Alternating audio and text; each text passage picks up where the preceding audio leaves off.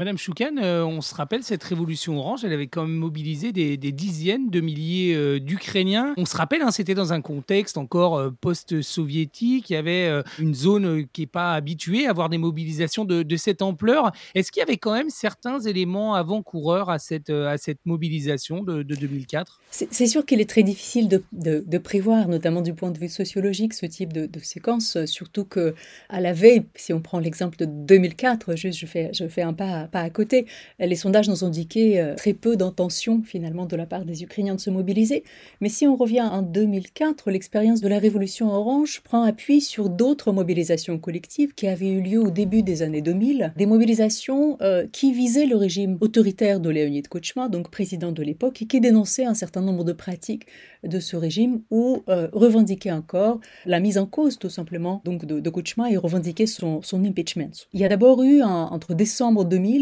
et janvier 2001, ce mouvement social qualifié à l'époque de Ukraine sans Kuchma. Donc il commence en décembre 2020 et euh, il part d'un fait, euh, fait divers. On a trouvé dans les banlieues de Kiev, dans la forêt, euh, un corps sans, tête d'un journaliste critique à l'égard du régime de Kuchma, Georgi Gongadze.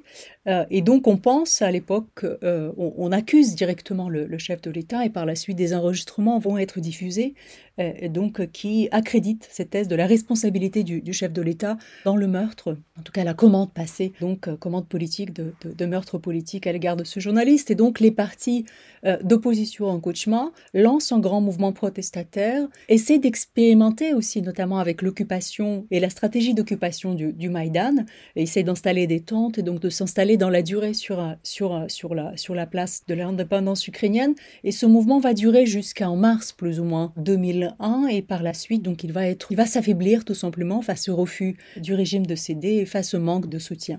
Il y a une autre, euh, une autre grande mobilisation à l'automne 2002, euh, les Relève-toi l'Ukraine,